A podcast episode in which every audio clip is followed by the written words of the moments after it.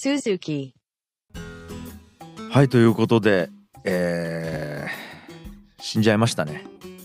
はい。フリードリヒ。そうですね。大王なくなっちゃいましたね。はい。ということで今回が最終回ですかね、うん。はい。あの、まあ、フリードリヒ大王亡くなったんですけれども、はいはい、まあ、フリードリヒ大王って、まあ、何だったのかっていう問いがあると思うんですよね。うん。でまあ建国の時にちょっとお話ししましたけれども、うん。プロイセンってその成立から言って理念国家だったと。うん。であのプロイセンがどういうふうに成り立ったかっていうこともお話しさせていただいたかと思うんですけれども、ゲルマン系の人もいればスラブ系の人もいてポーランド人もいればドイツ人もいてはいキリスト教徒もいればまあいろいろな宗教改革の後いろいろな宗派のキリスト教徒でその人たちそれぞれ母国で迫害されてた人たちがんあのやってきたりとかしてまあいろいろな宗教いろいろな民族っていう人たちが集まってた国なんですよね。うんだからその民族とか宗教とかを基本理念として国を建てられなかった。うんでつまり理念的に啓蒙主義っていう考え方で国を建てたっていう国うんタイプの国なんですよね。でこれがまあできたのは歴史的経緯からプロイセンだけだった新興国だったからこそできたわけですよね。そうですよね新興国だったからこそ軍備を強化しなきゃいけないという問題があり、うんそれをするために合理的に考えなければいけないという局面にうんあの追い立てられで財政規律をして軍備を強化するっていう、まあ、合理的な行動をやり続けていったっていうのが、まあ、プロイセンだったわけですよね。それはある意味で完成させたのがフリードリヒ大王だったとうん。いうことになるかと思います。うん。スタートアップやん。本当に。そうなんですよ。だからはこれがずっと戦争の話だったじゃないですか。い。はだからプロイセンがまあ戦争ばっかりやってる軍国主義の国みたいなイメージ持たれたかと思いますし、いうん。それ多分間違いではないんですよね。うん。けど一方であのなんとなくいろんなことに無頓着な自由でうん。公平で寛大な国でもあるわけですよ。うん。うん。で例えば同時期にね、まあうん。フリードリヒの前の時代ですけれどもうん。プロイセンの成立の過程であのドイツの他の地域では30年戦争やってる時ドイツの他の地域ではあの魔女狩りとかやってたにもかかわらず、このプロイセンの支配地域ではそういうことはあんま起きなかったわけですうんうん。よね、この寛容っていうのがあるがために。でさらに言えば、まあ、フリードリヒ大王は法律っていうのを整備してうん。単一の法律で国っていうものを支配するんだっていうことをフランスに10年も先駆けてやったわけですよね。はいはい。だからまあフランス革命にまあある意味で先駆けてフランス革命的なことを上からやろうとしたっていううん。ことがまああるんだよなっていう感じで、それはあのその法律による一元支配っていうのはあのもうプロイセン人であれば誰でも受けれる恩恵なわけですよね。でそれはプロイセンの中にはポーランド系の人もいるしゲルマン系の人もいるけれども軍人になるにしてもうん。普通の農民として生きるにしてもこれ差別されない。うん。っていうのは同じ法律で統治されてるからなんですよね。はいはいはい。でまあそういった、まあ、ある意味すごく先進的な近代的なうん。国家っていうのを、まあ、作っていった。っていうことが一つあるかなと思います。もう一つ言うとうん。あの世界史的にはまあ7年戦争っていうのがバーって起きた後の時にずっとヨーロッパの戦争について話してきたかなと思うんですけど、うん。まあちらっと言ったかと思うんですけどうん。アメリカ大陸ではあのフレンチ・インディアン戦争って呼ばれる、うん。まあ、イギリスとフランスとでフランスと同盟したあのネイティブアメリカンの人たちが戦う戦争が新大陸では行われていてはい。でフランスはあの北米の彼らの領土植民地っていうのを全部失うっていう、うん。あのまあ歴史的な分岐点になるわけですよね。はいはいはい。でイギリスはその7年戦争を通して、えーまあ、プロイセンがボッコボコにされてる間にうん。植民地を奪いまくってはい。大英帝国の繁栄を築いていく。っていうような、ん。まあ、ちょっと皮肉な結果にもなっていくはいはいはい。わけですよね。うん。でこれの流れっていうのが、まあ、ある意味であの第一次世界大戦にもつながっていくと。なんかね、でそこ仲間ですけどね、イギリスとはい。イギリスはやっぱ賢いですね。漁夫の利をなんか狙ってて、ね。こう外交革命あったじゃないですか、うん。そのオーストリアとフランスが結んだことやっぱこれによってやっぱ一番メリットを得られてたのが実はイギリスだったんですよね。まあヨーロッパの国はちゃんとこう、ね、それぞれがヨーロッパの、まあ、そういう、ね、フランスオーストリアプロイセンが、まあ、彼らが戦ってると。はい。でイギリスはまあうちは金は出すけど別に平和は出しませんよ。うん。でその代わりにこうでアメリカ大陸でフランスとパチパチやってフランスからこう領土を分取るということをやってるんですよね。だはからねか賢いんですよ。いなるほどね。うん。うまくやってるんですね。そうそう。一方でうん。まあイギリスもプロイセンに対してめちゃめちゃお金払ってるんで、うんうん。まあ財政危機みたいなのが来るんですよね。あ。そうか。でその来た財政危機を植民地に転嫁しようとして、はいはい。アメリカの植民地に重税をかけた結果うん。あのアメリカの独立戦争につながっていくと。うん。であのフランスとオーストリアの外交革命の同盟に関して言えば、マリア・テレジャの娘であるマリー・アントワネットがうん。ルイ16世のところにお嫁に行くとうんいうことが起きて、でこれがあの、まあ、フランス革命につながっていくわけですよね。二人ともギロチンかけられてですね。ねフランス革命の時やったあのマリー・アントワネットね。うん。マリア・テレジアの娘だったよね。うん、あそうなんですね。うん。です。です。あの時もおそらくマリア・テレジアの名前を一瞬出してるのかな。全然記憶にないよマリア・テレジアの名前が一瞬出てるしヨーゼフ2兵の名前が出てる、あ出てた、ねうんあのーそうなんです。マリア・テレジアの娘なんですマリー・アントワネット、えー。このマリー・アントワネットが、まあ、ある意味フランス革命のきっかけの一人にもなっていくっていう。うん。はあなるほど。数奇な運命、うん。になるわけですよはね。であのフリードリヒ大王が亡くなった3年後にフランス革命が起きます。で、まあ、フリードリヒの次継いだフリードリヒ・ヴィルヘルムは、まあ、反動的な王政復古体制っていうのをやっていくんだけれども、フランス革命で出てきたナポレオン軍にボコボコにされます。ううん。んであの国がまあ一瞬なくなるみたいなうん。話になって領土もめっちゃ失う。うん失う。それがまたドイツナショナリズムっていうもののだからもともと移民やユダヤ人を受け入れる非常にコスモポリタンな理念国家だったプロイセンっていうのが、まあ、ナポレオンにボコボコにされたことではい。あのさらに大きくなろうと、はい。さらに大きくなろうとした時に、まあ、プロイセンとして大きくなることはできないから、はいはい。ドイツとして大きくなろうという路線が出てきて、うん。ドイツナショナリズムが勃興してきて、第一次世界大戦に突入して。でビスマルクが出てきてヒトラーも出てきて。ドイツを統一してねドイツ帝国を作って。うんで世界大戦で負けてううん。んそしてヒトラーが出てきてっていうそういう流れなんですね。うん。なんか忙しいな。こっちが行ってこっちが行ってこっちが行ってみたいな。そうでもね。これ今までのシリーズ全部ちゃんと理解してるとうん。相当今世界史分かってると思う。ううんんそうだね。相当分かってるよね。だっうんて宗教戦争以後のその第一次世界大戦までの流れが基本的に全部分かってる状態になるはず。うん。ううん。んアメリカ側でも。いやこれまた今もう一回フランス革命とか聞いたら全然そうですね。印象変わるかもしれないですね。ね。このは頃は6話とかだったよね。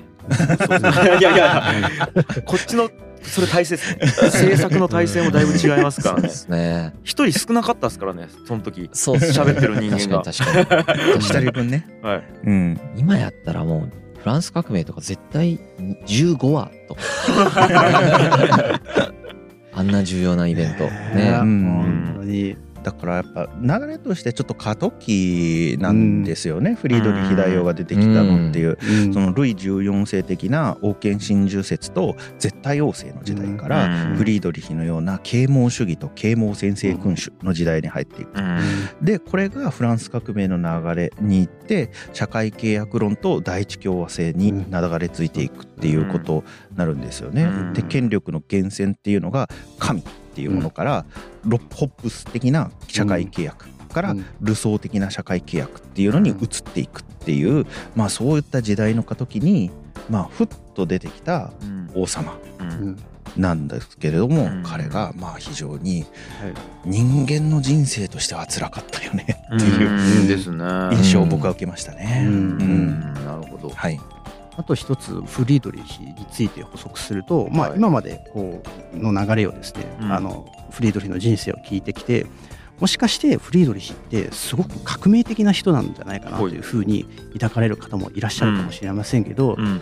厳密に言うと彼はね改革者であって革命家ではないんですよね。ええええというのも彼は確かに啓蒙思想をすごくインストールして国の統治に生かしたんですけれども、うん。根本的にはやはりそもそも君主制がまず大事、そしてその長い伝統の根ざしたこう身分的な社会秩序をこれを打ち砕こうとしたわけじゃないんですよ。ね。ただそれをアップデートしようとしただけなんですよ、うんだから王をさ王様を頂点とする身分性を温存させたまま合理的な中央集権国家を彼は施行してたんですよね。うんきちんとそれを打ち破フランス革命みたいにこう打ち破ろうとしたわけではないんです。うん。これはやっぱ少し補足しておいた方がいいかなと思いますね。うん。実際彼はその貴族と農民いたじゃないですうん。か。で貴族をそのまんま官僚とかあとはし軍の将校にスライドさせて農民をこう兵隊にスライドさせるっていうこの上下関係を保ったまんまうん。こう近代国家を作ろうとしたわけなんですよね。そうね、はい。ハックしようとした感じなはい、人道主義とかヒューマニズムに基づいて既存のシステムを打ち壊そうとしたわけではないです。うんうん。はいあとはもちろんその後の時代に出てくるその人権とかっていう考え方も彼は別にそこでこう人民に人権を与えようとかそういうことをみじんも考えてないんですよね。うん人民の政治的な権利は彼は認めませんでした。うん彼らに自分たちの利害を主張させてですねそれを君主に反映させるそんな余地はですねうんもちろんフリードリヒは与えることはなかったんですよう。ん官僚に対してむしろ規制を強化してうんちゃんと自分がトップダウンで指揮できるようにすると。うん。で彼のこう統治をですね形容する言葉があってですね、まあ、国家のすべての権利と義務はひとえに国王に依存しているのであってすべての人民のために国王は動くけれどもうん。何事も人民によらずなんですよ。うん。そううん。自分は人民のために働くけれどもうん。人民が決めることではない。うん。ということがあるんですよね。ううん。んだからこれがやっぱ彼の一つの統治の特徴とは言えますよね。なるほどうね、んまあでもそこもなんか教育の歴史で出てきましたけども、やっぱり十分な教育が人民に行き届うん。いてないと、そっちの方がいいとかいうことがあり得るから、ううん。ん今の状況とまた比べてどうかとか評価できないですよね全く。今の状況を見て合理的に判断したらまあ彼の考えも変わるかもしれない。そうでうんすよね、うん。うんそうだね。うん。うん過渡期だからこういう考え方になってたってことですよね。やっぱスピード感でいうとワントップでやった方が絶対早いし、うん。わかんないですよね、なるほど、あと僕が読んだ中でうん。一番いいなって思ったあのフリードリヒ代表についての、まあ、評価みたいなのがあるんですよね。はいはこれはドイツ人の歴史家のセバスチャン・ハフナーっていう人が書いたい、うん。フリードリヒ大王表なんですけれども、はい。フリードリヒ大王っていうのはやっぱ生まれながらの文人で哲学者であったと。はい、で今日で言えばさしずめインテリであってうん。ヒューマニストであってでそれがゆえに、まあ、タイプの違うお父さんとすごい葛藤があったと。うん。でフリードリヒはその人生の後半にねずっと着用していた専用の軍服ですよね。うん。これのことを死の作業着と呼んでいた。うん。でうん本人はフルート奏者であってうん。芸術愛好家であってうん。啓蒙主義者で人間愛にあふれた反マキャベリスト。ね。で当時あの大哲学者であるボルテールとも非常に仲が良くて、はいはい。で即位の際には矢継ぎ早に人道的な交付をいろいろ出していったと。はいはい。拷問を廃止したりとか新聞の自由とか。うん。で我が国では誰もが自分の流儀で暮らしても良いという交付ですよね、うん。この時代にも非常に革新的ですよね、うん。でこれらは決して彼の仮面ではなくむしろ彼の本質なんだ。はいはい。けれども、うん。彼はその本質とはまあちょっと反す形でうん宿命的に大嫌いな仕事のために自分の本質を犠牲にせざるを得なかったと。なるほど。でこの宿命的な大嫌いな仕事というのはフリードリヒ大王に権力政治を行わせ、うん。戦争戦闘を行わせうん。領土を強奪させ同盟や契約を破棄させまがいものの金貨を作らせ彼の部下や兵士分けても彼らにその能力を最大限に発揮することを要求したプロイセンの国家理性のためにつまりプロイセン王であることのために犠牲にしたんだ。その感じありますね、うん。確かに。でこのアンビバレンツな二律背反な感じっていうのがうん。老年になってフリードリヒっていうのを非常に皮肉れた人にした。はい、で自分のお父さんのような凶暴な人ではなかったんだけれども、うん。氷のように冷たい皮肉屋となって周囲の人たちを手こずらした意地悪な気難し屋になってしまう。はいはいはい。人に愛されず人を愛さず自分自身には恐ろしく投げやりで身だしなみが悪く身綺麗でなくいつも同じ着古した制服に軍服ですね。身を包みうん。それでいて常に再起にあふれしかし絶望的な否定の精神に包まれ心の奥底は不幸でしかも休みなく働き常に仕事に向かい常に職務に忠実で 自分の意味嫌う仕事にも疲れを知らずはい。ズタズタに引き裂かれた心を引きずりながらも 息を引き取る最後の瞬間まで一人の偉大であった男。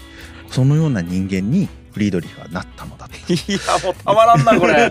この文章。たまらんですよねこれなねんじゃそりゃ。でフリードリヒの、まあ、うん。言葉を最後に引用すると、うん。彼はあのたくさん本を書いたんですよね。はい25巻も本を書いたと言われているんですけれども、へその本は、まあ、今日あんまり人に読まれてないーうん。でまあ打ち捨てられているんだけれども、うん。その中にまあフリードリヒの心の奥底が見えるんじゃないかと思うような、まあ、一つの指針がある。はいはい。でその指針というのは、私が天意とあの神様の意志ということを口にしないのははい。私の権利や私の揉め事私個人国全体といったものがうん。天意を引き合いに出すにはあまりにも非償な対象だと思うから私に起きている問題っていうのは神様には関係ないよねっていう話をするんですよね。はいくだらない愚かな人間どもの争いなどは天意を煩わせるに値しない。うんそれはまた神はシュレジエンがオーストリアやアラブ人や、えーその他の外国人のものであるよりはプロイセンのものであるための奇跡を起こすようなことはしてくれない。うんそれゆえにこのような厳粛さのないものにかくも聖なる皆を私は乱用しないのだ。と書いてだからもう何もない神様もない理性しかない己しかないところでひたすらに職務をやるっていう人生だったんだなと思って、この文章を読んだ時にやっぱちょっと僕はその泣きたくなりましたね。なるほどな。一方でだってほらマリア・テレジアなんかはほら神に守られてるとか思ってるわけよ。はいはいはいウィーンは神に守られた神聖な都市だとか思ってるわけですけど、うん。素晴らしい凄まじい自己肯定感だな。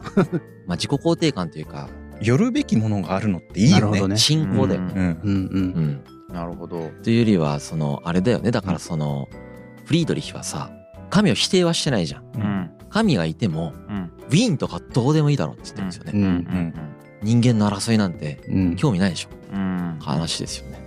なんかこの諦め感とかももしかしたら幼少時代に父から認められてなかったとかも 影響してるのかないやでも僕はそんなにねここの評価ほどうん。エンディングみたいなこと言いますけど、うん。本当のネガティブを持ってるわけじゃないと思うんですよね。なるほど。うん。ただ合理的なこと言ってるだけだと思います。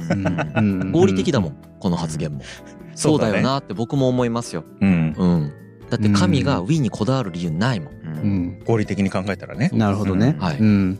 神は全人類を愛してるわけだから。うんなんでウィーンだけ守るか意味がわからないですもん。うん神を合理的に考えようとした彼がとても個性的だっていうことだろうね。うんこの時代の、うんまあ個性的だしこの時代の、うんでも潮流ではあるよね。うんうんうんこの後マルクスたちはついに否定するに至るそうだよねわけだからさ。。ニーチェとかも出てきてさ。そうそううんでも僕はやっぱ彼の孤独を感じるんだよね。うんだってほらもうさね、5万の軍勢が3,000人しかいなくて、うん首都が陥落寸前でもう自分自殺するしかないって時に、うんもう神にも祈れないみたいな状態理性でこの状態をどうにかするしかないっていうのは、いやーやっぱそれ人間がやるっていうのは結構恐ろしいことだなと僕は思いましたね。ううんんそうだね。なるほど大変だよね。大変だなと思います。でもなんかある意味理性への信仰があるじゃんこの人には。あそうだね。うん。啓蒙主義としての。はいはいはい。理性が何とかしてくれる可能性を感じてるわけだよ。うん。ね。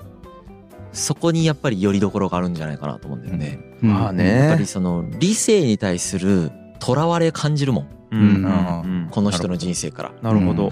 逆に。信仰心に近いですね 信仰心に近いやっぱり理性に対する囚われがあるよね。確かにやわ。信仰心を囚われと呼んだら怒れる怒られるでしょうけど。うん。あのそこも理性みたいな。そん。なに理性使うみたいな理性への偏重を感じるじゃないですか確かそれはやっぱり信仰ですよねうん。うん。確かにそれはそうだしかもそれ実際ワークしたのがすごいよね。ワークしたのはすごいよね、まうん。あ、それはでもマリア・テレジアも信仰がワークしてるからねまあまあまあ彼女には彼女のあれとして、うん。やっぱりその信じるとかいうことってすごい大事なんでしょううね、ん。そういう意味ではね、うん。確かに。まあ、信じてないっていうのもあんまりいないですからねそういう人も、信じてないつもりでこうやって信じてるわけだから、確かに。そうだね、うん。まあでも信じるゆえに。彼は苦しみに耐え続けなければならないという側面もあったと思う。そうだね、うん。うんまあ、チャレンジし続けてるからね、うん。確かにあの絶望的なところから数学的にゼロパーじゃねえっていうのはもう信仰心ですね。ある意味、うん。うん。なんかなるほど。まあ、でも理性で考えたら確かにそうなるもんね。そうそうそう、ゼロではないからね、うん。でも普通そのゼロじゃないことを心から思ってそこに突っ走れないからいやでもほぼ信仰心みたいなイメージですけどただそういうタイプなだけだと思いますよ、僕。うんうん。あの人類の何パーセントかはうん。そういうことで元気を出せるっていううん。人で、うん。この人が頑張ってそれで元気を出してるんじゃなくて、うん。たまたまそういう風な元気の出し方をするタイプだったんです。うよ、ん。それをちゃんと使ってるっていうのが僕の見方ですね。なるほどね。うんなるほどなるほどね。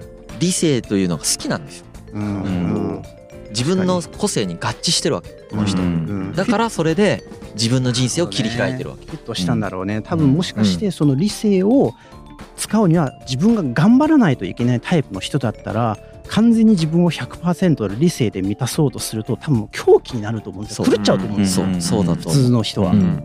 うん、でも彼は最後まで狂わなかったから多分今本当に今深井君が言った通りもともとそういうこう理性にフィットするフォーマットを彼は持ってたそうんですよね。そうだと思う、うん。それが一番この人にとってコストが低いんだとなるほど面白いねだから追い込められた時にそれをやるなるほどね、そう。そうか。最も落ち込んだ時に使うのが理性なのはそれが理由だと。なるほど、でまあ僕の見立てはそうですね。いろんな人がおるっすね。いろんな人がおるっすよね。うん。面白いなと思います。なるほど。じゃあ一回締めますか。はい。締めますか。はい、うん。ということで本編は以上となります。はい。ありがとうございました。ありがとうございました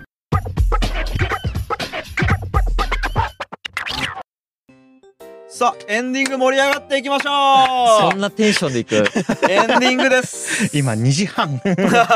午前2 2時時半半っすか？2時半ですいやー多分これ聞いてる人明らかにあれ？最後の2回ぐらいテンション低いぞこいつらって多分 思ってるはずなんで。さすがに疲れたよね。さすがに疲れましたね、うん。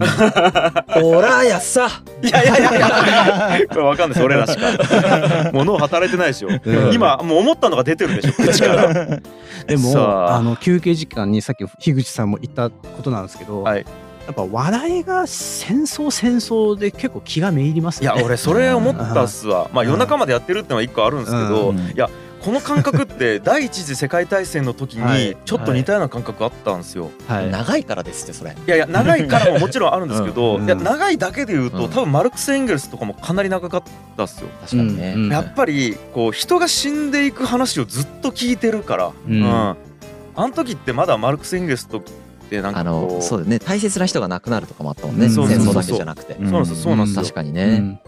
うん。で一番ピークに疲れてる時が7年戦争の話だったんで、うん。そういうのもやっぱこうダメージとしてはきますよね。ん。僕何万人元気出してほしかったんですけどねフリードリヒの話。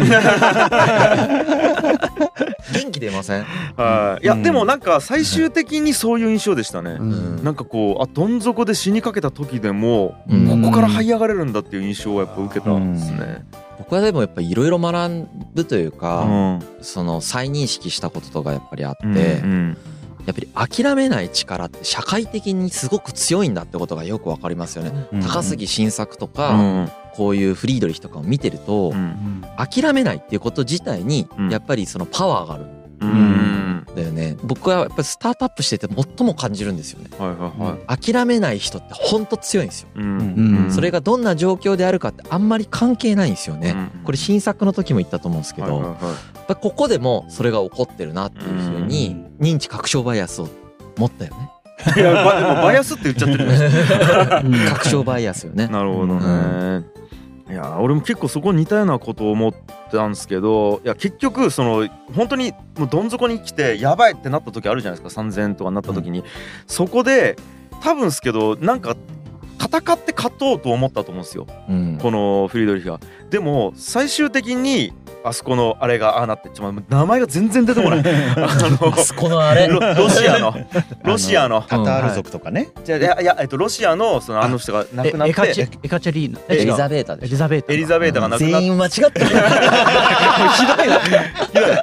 ピョートル3世がね。そうそうそうピョートル3世出てきたじゃないですか、あそれでだね。そう、ん。ピョートル3世が出てきて、はいここで戦って勝つとかじゃなくてかっこいいっていう。かっこいいって思われるっていうので問題解決したって想像できるわけないというか。確かにね。全然コントロールできないですよね。要はその、えっと、やばいで死にかけた時に俺もしかしたらここですげえ頑張ったらかっこいいと思われて相手の敵国の 頭の人がえっとわなんか和解にで行くかもしれないからかっこいい振る舞いしようとか思えるわけなくて。でもなんか多分この人はこうものすごい哲学の中で、えー、と自分がいいと思った道をただ突き進んでで、ね、戦って勝ってきたっていうところがかっこいいと思われてたと思うんですよ。うんここでなんかこうかっこ悪いことしてたらかっこいいと思われてないから。うんうんとか考えるとなんかこうなんすかね。もうかねそうだよね。かなんか人の心を動かし続けるようなことをしていれば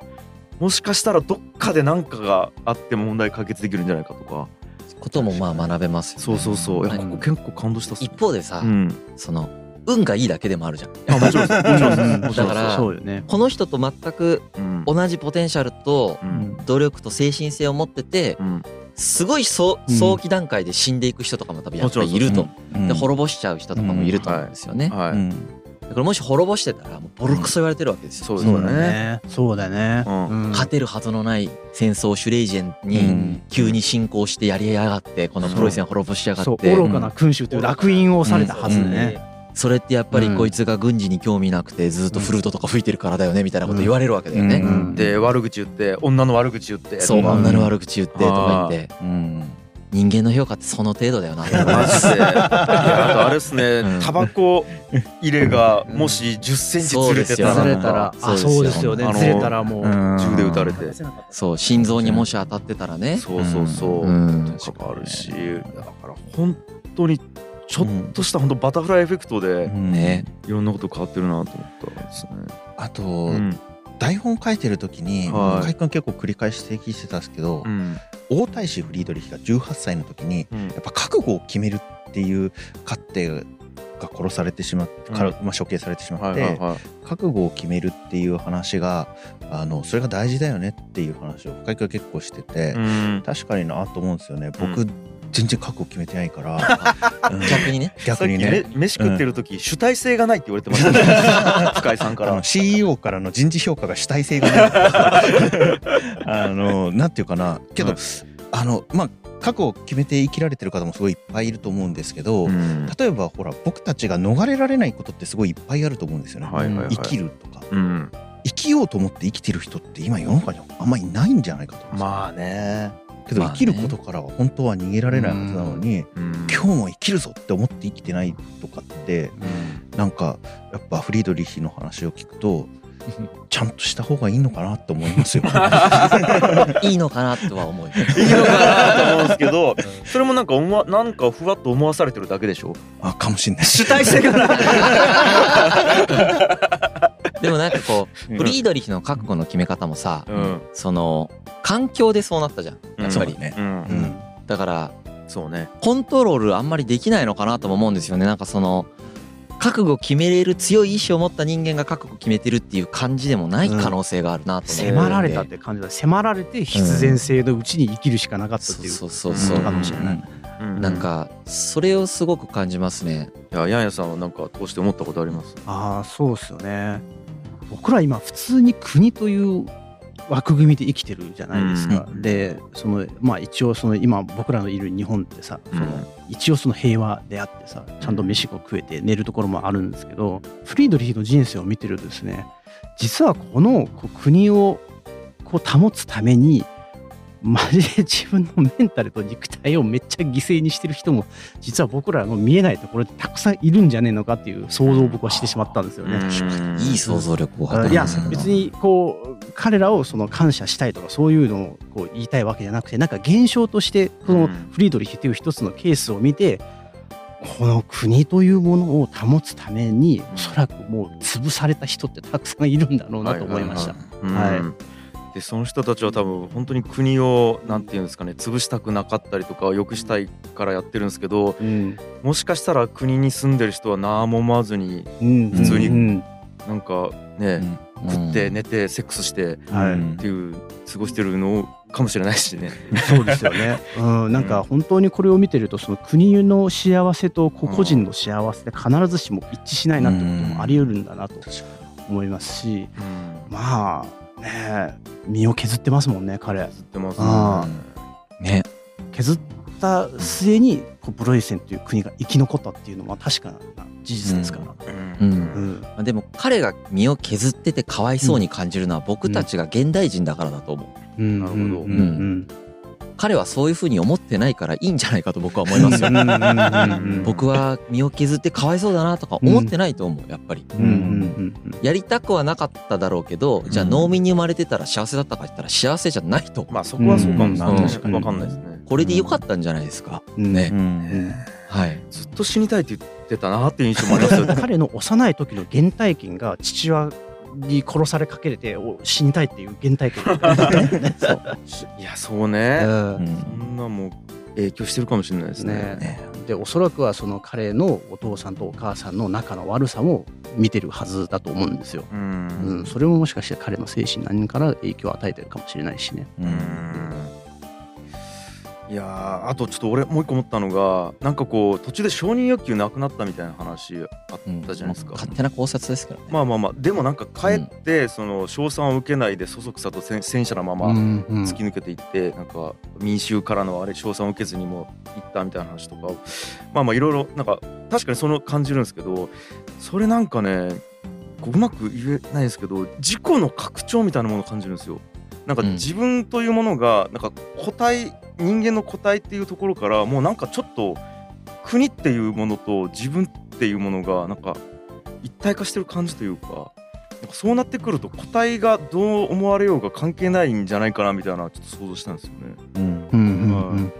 っていうだから結構、なん。か僕とか本当に僭越ながらなん。か会社潰れかけた時になん。か田川っていうのを考えたんですなんか、うんうん、それにはもう僕っていう個人がどうなるとかってマジであんま関係なくてみたいな感じを思ったんですけど、うん、なんかそうなのかなとか思いながらちょっと想像しながら聞いてたんですよ。なるほどですね、はい、まあ、これがそのその正確な解釈として返せるか分かんないですけど、はい、彼も自分のこう考え方として、はい、その君主っていうものが例えば媚びとかへつらいに惑わされないために、うん、自分は特別な存在ではないことを認識する必要があるというふうに彼は言ってるんですよね。うん、で民と同じ人間に過ぎないという自覚が必要だというふうに言ってるんですよね。うん、まあ、一体化とは若干違う感覚なんですけれども、自分はそんなそのめっちゃ偉いとかそういうわけじゃないっていうのはあるんですよね。そうかそうか。だから拡張っていうよりはなんかこう、客観的に見てる感じがするんですよ、ね、うんうんうん、自分という存在はなんか。君主としてね指示とか出すけれども、うん、人間として別にじゃあ特別な存在なのかというといやまあ違うね。あれじゃないですか。メタ認知じゃないですか、これ。自分を まあ啓蒙主義自体が本来そのメタ認知だから、そうね。この時代の。うん。だから、ね、自分というものをなんか客観的に見てる感じがするっすね。なんかこう本当の自分っていうよりはそのなんかこうなんていうんですかね、あるべき自分ってあるべきですよね。うん、あるべきですね。あるべきというかしましたね。なんか。まあなんかこういろんな要素あるいろんな学びポイント別に学ばなくていいんですけど、うん、なんかいろんな気づきポイントみたいなのがすごくあったなと思ってて、はい、でそのお父さんとの圧力、うん、あのまあ、お父さんは軍人王ですよね、うん、まあ、今の概念で見ると、すごく最低な親じゃないですか、マイクのマネージメントはするわ。パワハラはするわ、ね、虐待はするわっていうことで、まあ、最低な親だと思うんですけどでこの時代でもかなり最低な親に入ると思うし実際に息子としても最悪だって思ったと思うんですけど、はいはい、同じ構造の現象ってこれほどひどくなくても、まあ、本編の中でも言ってみた言ってたように。うんそのやっぱり上司部下の関係とか、はいはいはい、やっぱ親子関係とかですっごい起きてるなっって思うんですよね。はいはい、これはだからその批判されそうだけど、うん、どっちも悪くないと思うんですよ。はい、いや分かる。めちゃくちゃ分かる、はい、それぞれのやっぱり正当性を持って動いた結果、うん、相入れてなくてバグるっていう、バグるんだけどそれぞれのその正当性を主張するこの個体同士は何らかの理由によって離れられないわけだよね、親子だからとか上司部下だからみたいな。こういうことってさ社会生活の中でめっちゃ起こるなって思ったしどうすればいいんだろうなって思いますよね。うん。まあ詩を読むしかない。いやいや苦しみをね詩を読むか詩を選ぶかそう。いやいや詩しかないですこんなの。いや覚悟を決めるっていうのもあるんです そう覚悟を決めるっていうのも僕やっぱ一つあるなと思ってて。うんそうですね、うん、でなんか結局だって同一化していってますもんね。なんか同一化っていう言い方がいいのか分かんないですけどそのお父さんの魂がやっぱ入ってきちゃってる感覚あるんですよね。うん、まあでもやっぱりその視点が増えたからだと思うんですよね。うん、君主としての視点を獲得することによって、うん、父がやった本当のことの意味が分かってきたからだと思うんですけど、僕はでもお父さんはやっぱり息子の視点を獲得できずに死んでいったなって思うんですよ。それはそんな気がそのフリードリヒ大王がやっぱり偉大になれたのは、文人的人文学的な芸術的な視点も持ちながら、この時代に必要な何て言うんですかね軍人的な観点とかっていうのも持ってたし、君主的な観点とかも持ってたっていうそのやっぱり観点の豊富さが一つあったと思うんですよね。一方で女性をバカにするみたいなこともしてるわけじゃないですか。そこは欠落する。だからマリア・テレジアにああいうことされるわけだよね。あれバカにしてなかったらやっぱ怒ってない可能性もあったと思うんですよ。なんでなんかやっぱりそういうのって大事なのかもしれないですね。いろんな観点を獲得するのが。あの相対化するしかないやろうな一個の価値観に縛られないためには。うんかもしれないですね。あとなんかこうやっぱどうしてもねこう今の時代から見てそのしかもフリードリヒ大王から見て軍人王っていうのはあれに見えますけどなんかこうこの人はめちゃくちゃ国に貢献してるんだっていうことを後で分かっていくシーンっていうのが結構印象的だったんですよね、うん、なんかこう、うん、地域を回ってってあこれ、うん、親父やばすごっていう、うん、なんかねあそこ結構エモかったんですよねやっぱり。うんうんうん。うん、あれもだから多分その虐待されてる時にあれを見ててもそうは思わないとですよね、うん。うん、ちょっと時間が経ったから思えるようになったんでしょうね。自分が君主にもなって、距離を置いた、そう距離を置いたからね。同じ立場で見たから、はい。いろんなポイントがあると思うんですけどそのどうしようもない運命との対峙っていうのを自らのやっぱ特性で超えていったっていうのが僕が一番好きなとこです。うん。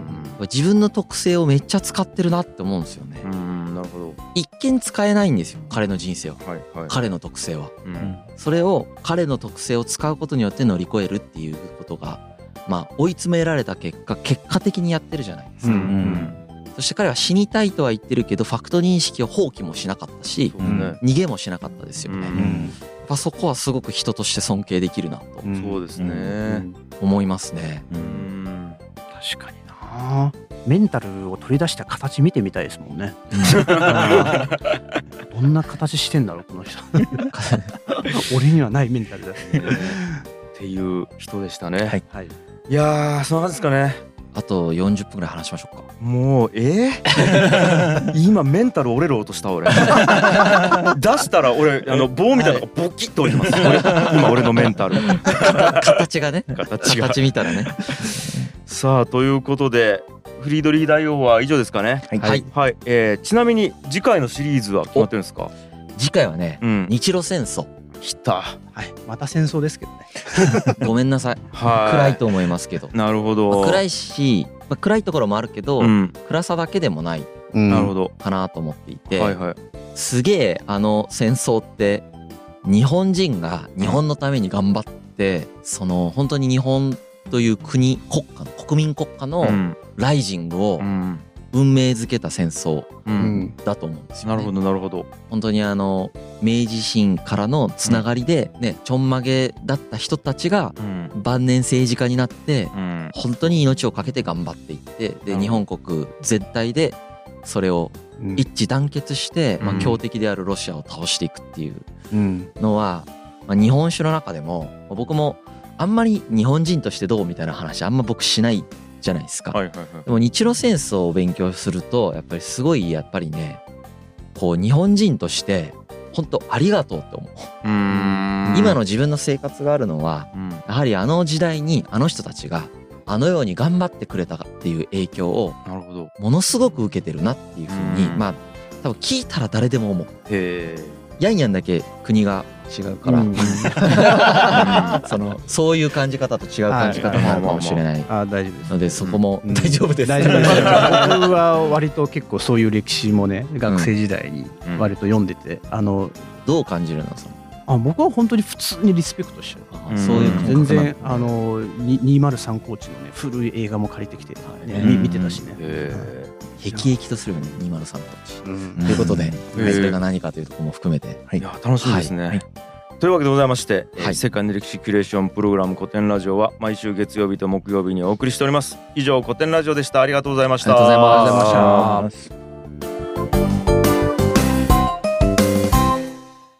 はい、えー、今日はですね古典ラジオの方から告知があります。ということで深井さんよろしくお願いします。はい。えー、っとですねかねてよりですね、リスナーコミュニティというものが存在していたんですけれども、そうだね。で、うん、クローズドだったんですね。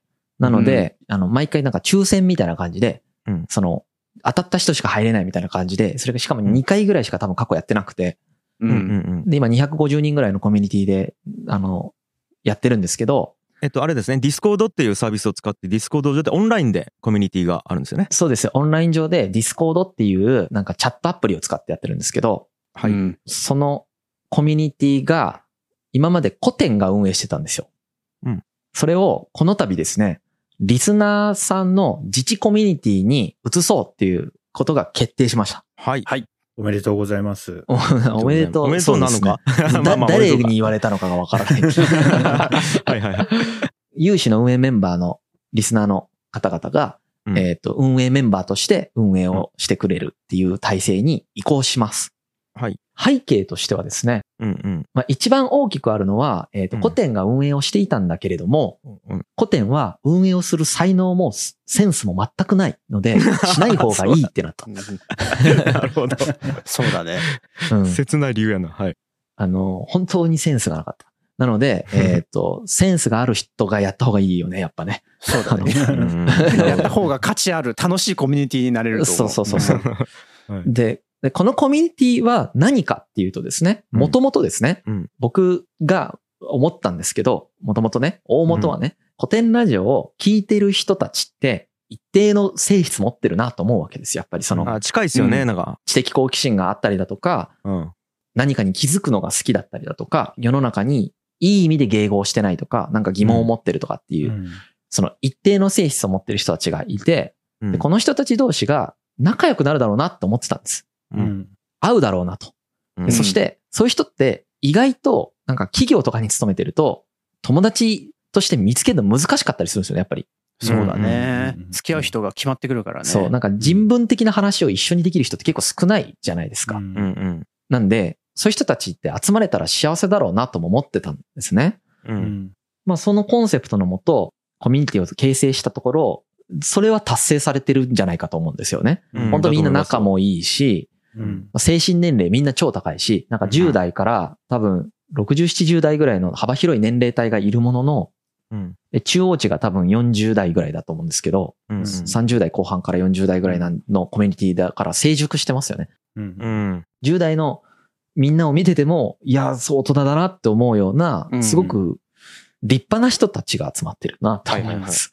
あの、で、なんて言うんですかね。まあ、その人たちが集まって、歴史の話をもちろんしてもいいし、で、実際してもいるし、うん、感想の言い合いとかもしてるし、古典ラジオの。うん、そうじゃない、その、それぞれの趣味コミュニティみたいなのがそのコミュニティの中にさらに出来上がってて、うん、そこでなんか、やいのやいのみんな楽しくしてると思うんですよ。うんうん、これすごく価値があるんだけれども、はい、そうだよね。うん。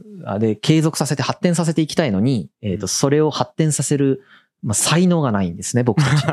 なるほど。はいはいはい、古典の誰にもなかった。誰にもなかった。びっくりした。なんかこのコミュニティを事業として扱うみたいな気分もあんまりなくて、やっぱ。うんうん、なんかそういうビジネスがしたいわけでもなかったから。そうだね。うん。無料だし、コミュニティ。有料にするつもりもないし、ここでビジネス化するつもりもなかったんで、なおさらその、古典才能もない上に仕事としてもやらないみたいになったら、うん、手放した方がいいってなって手放すことになって、それこのまんま伝えて、うん、融資を募ったら、やってもいいよって言ってくれた人たちが何人かいてくれたんで、うん、彼らのもとですね、その運営がなされるコミュニティになるんですよ。なんかそんな先制的なコミュニティじゃないですよ、全然。あの、それぞれがやいの、やいの楽しくやってる中で、もし何かがあったりとかイベントを開くときは、その運営の人たちが率先的にいろいろやってくれるっていうコミュニティが、この度再蘇生されます。で、それに伴ってですね、まあちょっと長くなっちゃったんだけど、うん、新しいメンバーを、えー、と募集する見込みがあるとのことなので、はい、近々、ツイッターでお知らせするそうです、それを。はい、で、ツイッターアカウントを新しく作るんだって、そのコミュニティのツイッターアカウント。うんうん、このツイッター名が、古典ラジオリスナーコミュニティ。これで検索をツイッター上でしてもいいし、ツイッター ID が、アット古典コム、えっ、ー、と、アット COTENCOMM なんですね。うんうん、これで検索したら出てくると思うんで、あの、ぜひ興味ある方はフォローしてもらって、ここから多分その申し込みのフローとかいろんな話とかが展開されていくかと思います。はいはいはい。はい。で、あの、運営メンバー的にこんな人が来てほしいっていうのがもうありまして、それちょっと紹介したいなと思うんですけど、これ僕も思いを同一としてるんですけど、はいはい。えっ、と、三つあってですね。うん。え一つは知的好奇心をもとにお互いインスパイアしたい人。うん。そうですよね。あの、すごくそうだなって思います。これは大事ですね。はい。はい。で、あとお互いにリスペクトできる人。そうですよね。これも大事やな。これリスペクトしてるからこそ、今トラブル起こってないですからね。うん、そうですね。はい、今、ディスコードコミュニティで大きなトラブル起こってないですか、250人いる中で。それはこれがあると思います。はい。あと、相手の文脈で物事を理解できる人、まあ、ないしはしようとする人だと思うんですけど、これもすごく大事ですよね。まあ、 COTEN の中でも、ラジオの中でも何度も言っているし、まあ、こういうものを大事だと思ってる人が来てくださいねっていうのを運営メンバーからはメッセージとしてもらってますし、僕もそうだなって思ってますし、現時点ではそうなってるんで、うん、これをその崩さないためにも、今のいいコミュニティを維持するためにも、やっぱりこれを大事にしてくれる人たちに入ってくれるっていうのはすごい大事だと思いますね。うん。いやね、その多分聞いていらっしゃる方、コミュニティ入ってない方もいらっしゃると思うんですけど、うん、いやもう結構いろんなことが起こってて、本当にテーマトークみたいな感じで映画だったりゲームだったりドラマだったり本だったりについてざっくばらんに話すこともあったりとか、あと中だけでオフ会が巻き起こったりしてるんですよ。そうですよね。そうだよね。サポーターだけが集まったオフ会がやったりとか、それもズームで行われたりもするし、もちろんどっか場所に集まって飲み会みたいな感じで行われてるしあとなんかね河原版みたいな感じでなんか古典とか古典ラジオに関するニュースみたいなものをなんか新聞形式でね定期的にあったりするし、うんうん、あと僕がやってるね樋口塾っていうリスナーコミュニティもこの中から生まれたんで、うん、そうですよね、あのポッドキャストみんなで配信していこうぜっていうコミュニティ樋口塾もここから派生したものですよね。なので結構楽しいことがもうすでに起こってるコミュニティなんでここからねどんどんどんどんまた違う形で伸びていくっていうことなんで、はい、すごい楽しみです僕。はい、あの興味ある方ぜひ本当にアプローチしてほしいなと思います。はい。で、えっ、ー、と、僕たち出演者もこのディスコードの中には一応いるんですけど、うん、人によってその発言度合いとかが全然違いますね。うんうん、あの、僕コミュニティ死ぬほど苦手なんで全然何にも喋ってない上に、あの、見てもないです。まあまあまあ、それはね。僕は見てはいるよ。うん、あ、見てはつける。つけてる。あ 僕も、あのー、はい。全部は見れてないですけど、ちょいちょい見させてもらってます。はい。僕、時々ボイスチャットとかでみんなと喋ってますよ、ね。あ、そうそうそう。あの、室越すごいよく参与してて。僕、み、まあ見てもないという、1ヶ月に1回ぐらい見てます。なんかさ、あ、どうだったなってんだろうって思って見てるみたいな感じなんで、ちょっとあの、なんだろうね。本当に才能ない。まあまあまあ、それはね。深井さん、あの、なん、なんて言ったらいいかな、ドンマイ。本当に。たまに寂しくなる。やっぱなんかコミュニティとかに、ナチュラルに入れない自分みたいなのに、悲しみを覚えるけど、なんかもう、しょうがないのかなと思ってる。すごいよね、本当 まあそうだね。でもね、居酒屋とか行ってみんながワイワイする雰囲気を見て楽しいっていう思うタイプかもしれないね。うん、僕もそうだけど。いや、そのタイプ、そのタイプでもない。違うか。居酒屋に行かないっていうタイプ。そうだね。その選択をしてしまうのか。はい。まあ、いやいや、言ってるけどね。あの、うん、うん、な、あの、あれですね。はい。みんな、ぜひ、参加してください。ここに。まあきっとね、楽しいと思いますからね。はい、楽しいと思います。はい、趣味の合う人たちが集まって、ワイワイやってるんで、はい、皆さんもよろしくお願いします。よろしくお願いします。ありがとうございます。お願いします。